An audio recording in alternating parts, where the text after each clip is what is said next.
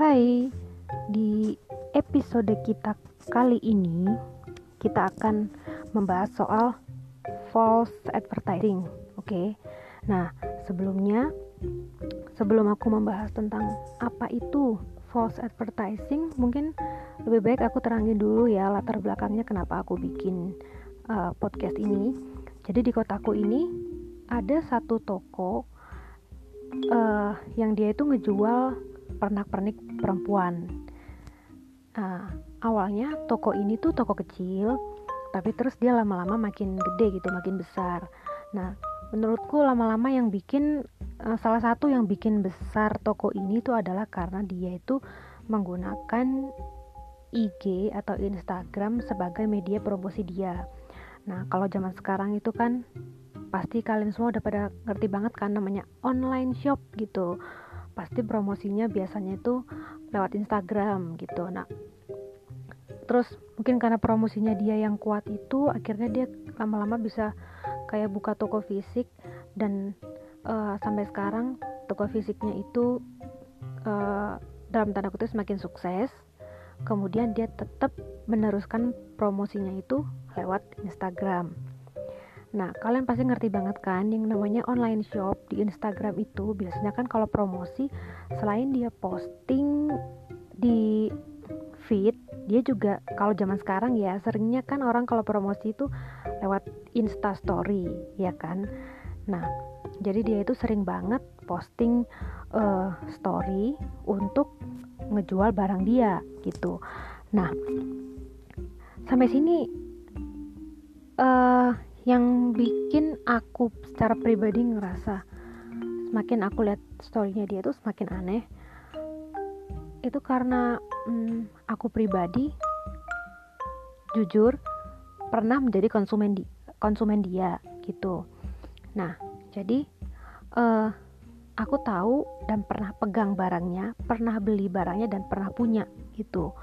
Nah kenapa kok aku bilang storynya dia aneh? Karena uh, semakin ke sini tuh aku semakin ngerasa ada yang ganjal dengan ada yang mengganjal uh, dari storynya dia.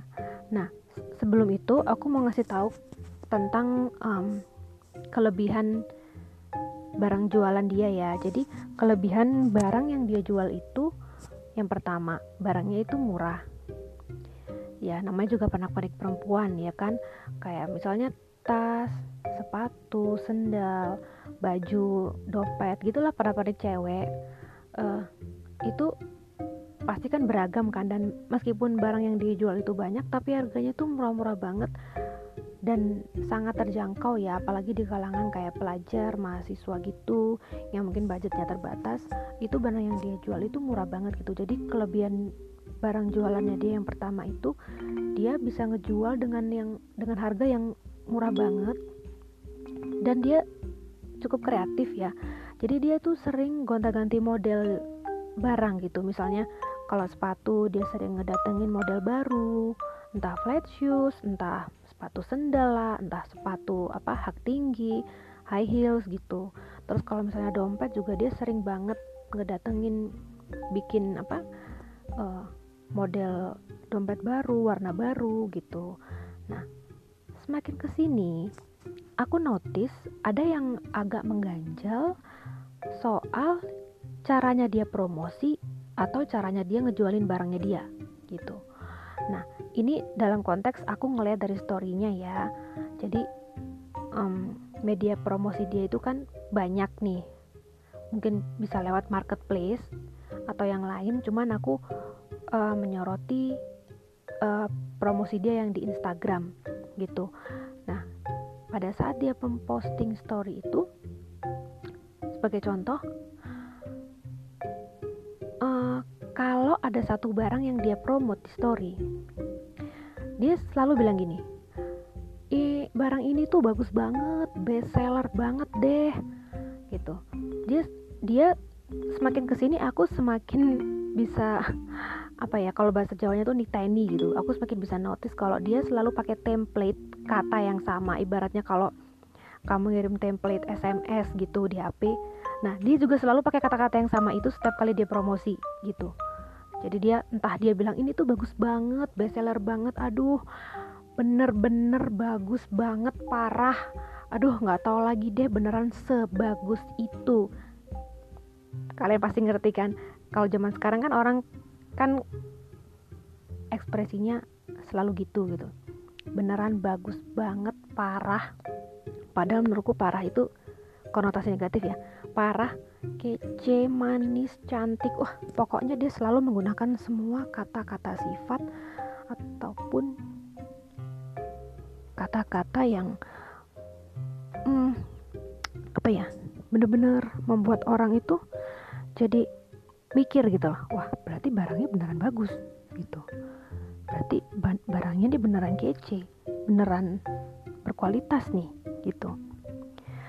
Nah padahal aku sebagai konsumen ngerasa barang dia itu tidak sebagus yang dia bilang tidak sebagus yang dia promosikan gitu. Jadi dan kejanggalan yang lain misalnya dia lagi posting tentang dia produksi dompet baru misalnya. Dia produksi dompet baru dia bilang ini tuh ya barusan keluar kita barusan produksi ini ada 1000 pieces aduh ini tuh best seller banget. Nah di situ aku bingung. Karena barusan dia bilang kalau dia barusan produksi itu barang barusan dia keluarin baru keluar dari pabrik gitu kok bisa best seller kan lo belum jual. Ya kan gimana bisa best seller gitu loh. Kalau best seller itu kan berarti barang itu sudah terjual dan selalu habis atau barang itu itu sudah pernah kamu jual sebelumnya dan selalu habis. Makanya sekarang kamu produksi lagi dan kamu bilang kalau itu best seller gitu loh. Ya kan?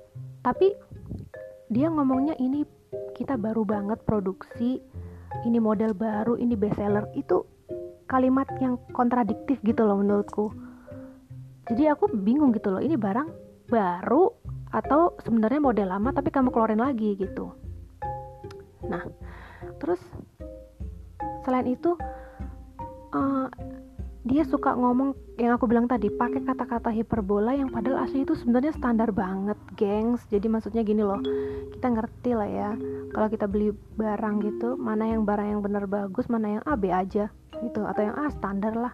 Atau yang wah ini benar-benar bagus banget gitu loh. Nah karena dia sering menggunakan kalimat hiperbola bagus banget ini best seller banget atau ini kualitasnya nomor satu lah kualitas impor lah. Kita tuh jadi secara tidak langsung mikir bahwa oh, barang dia itu bener-bener kualitasnya tuh nomor satu gitu. Tapi begitu kita beli begitu kita pakai kita otomatis bandingin dong dengan barang kita yang lain yang mungkin jauh lebih mahal tapi lebih bagus gitu. Nah barangnya dia itu standar aja gitu loh. Apalagi harganya kan murah kan.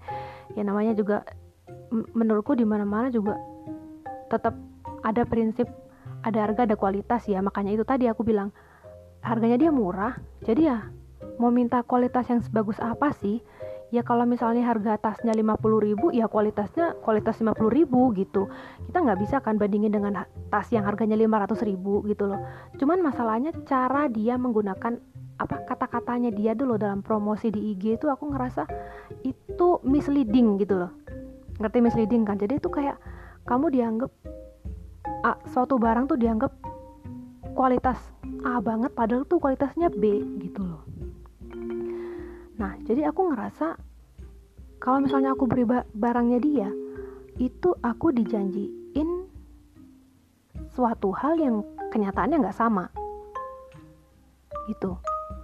Nah terus apa hubungannya dong dengan false advertisement tadi gitu? Nah false advertisement yang aku bilang tadi itu uh, aku ini udah nyoba search ya. Cie dikit-dikit search di Google. Uh, aku dapat nih definisi false advertising dari Wikipedia gitu. Ini aku nyarinya pakai bahasa Inggris sih jadi ini bahasa Inggris gitu. Jadi dia bilang false advertising is the use of false, misleading, or unproven information to advertise products to consumers. the advertising frequently does not disclose its source. One form of false advertising is to claim that a product has a health benefit or contains vitamins or it is something that is very good that in fact it does not. Jadi kalau diterjemahkan ke bahasa Indonesia, intinya false advertising itu adalah penggunaan informasi yang salah, yang keliru, atau yang tidak terbukti untuk uh, mengiklankan sebuah produk kepada konsumen gitu. Uh, dan di sini disebutin salah satunya itu adalah contohnya misalnya produk ini mempunyai apa keuntungan untuk kesehatan padahal sebenarnya enggak gitu. Nah, aku ngerasa dari definisi ini aja itu udah kayak menguatkan uh, pemikiranku mengenai false advertising yang dia pakai gitu loh kayak dia selalu ngomong hal yang misleading terutama misleadingnya itu gitu loh soalnya dia selalu bilang ini barang bagus banget barangnya kece parah padahal sebenarnya nggak nggak nggak nggak kece-kece amat gitu loh Nah, kenapa kok aku ngerasa concern dengan hal ini? Karena gimana ya? Uh, ini tuh sangat mengganggu sekali gitu loh. Karena yang aku bilang tadi, aku membeli sesuatu yang sebenarnya tidak sesuai dengan yang dia iklankan gitu.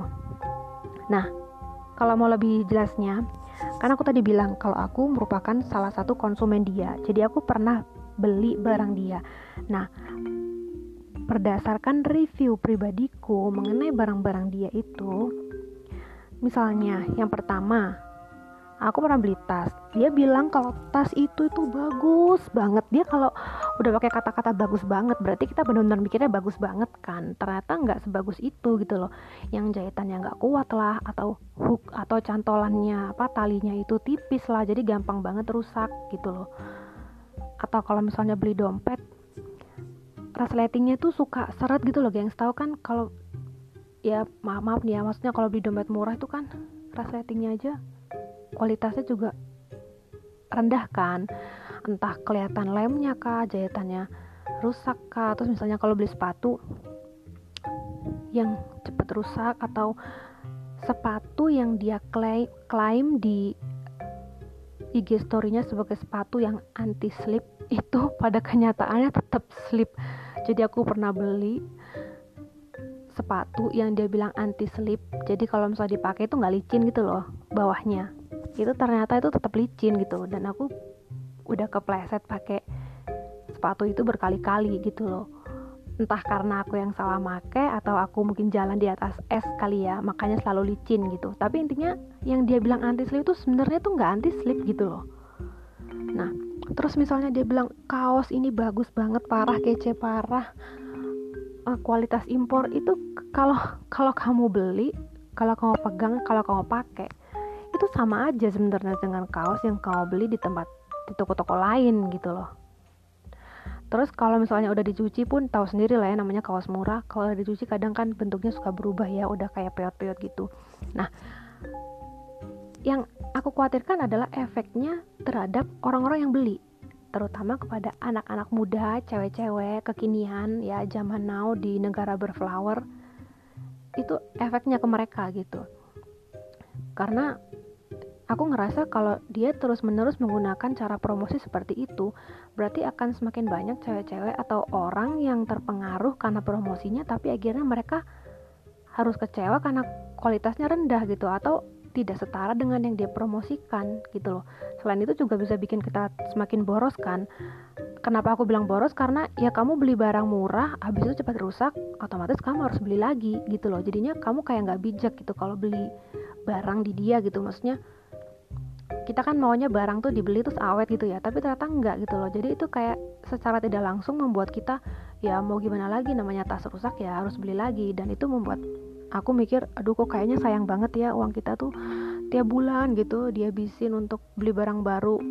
Karena barang yang lama itu enggak enggak apa last long gitu loh. Nah terus uh, bagaimana dengan uh, caranya dia promosi yang tadi bagaimana caraku menanggapi cara dia berpromosi itu. Nah untuk cerita lebih lanjut dan juga mengenai hal lain yang dia promosikan yang menurutku merupakan false advertising aku akan ngomongin di chapter selanjutnya ya di bab selanjutnya karena ini kayaknya udah panjang banget nih gitu. Jadi aku berharap kalian tunggu dan aku akan kembali dengan pembahasan lebih lanjut. Oke okay, so stay tune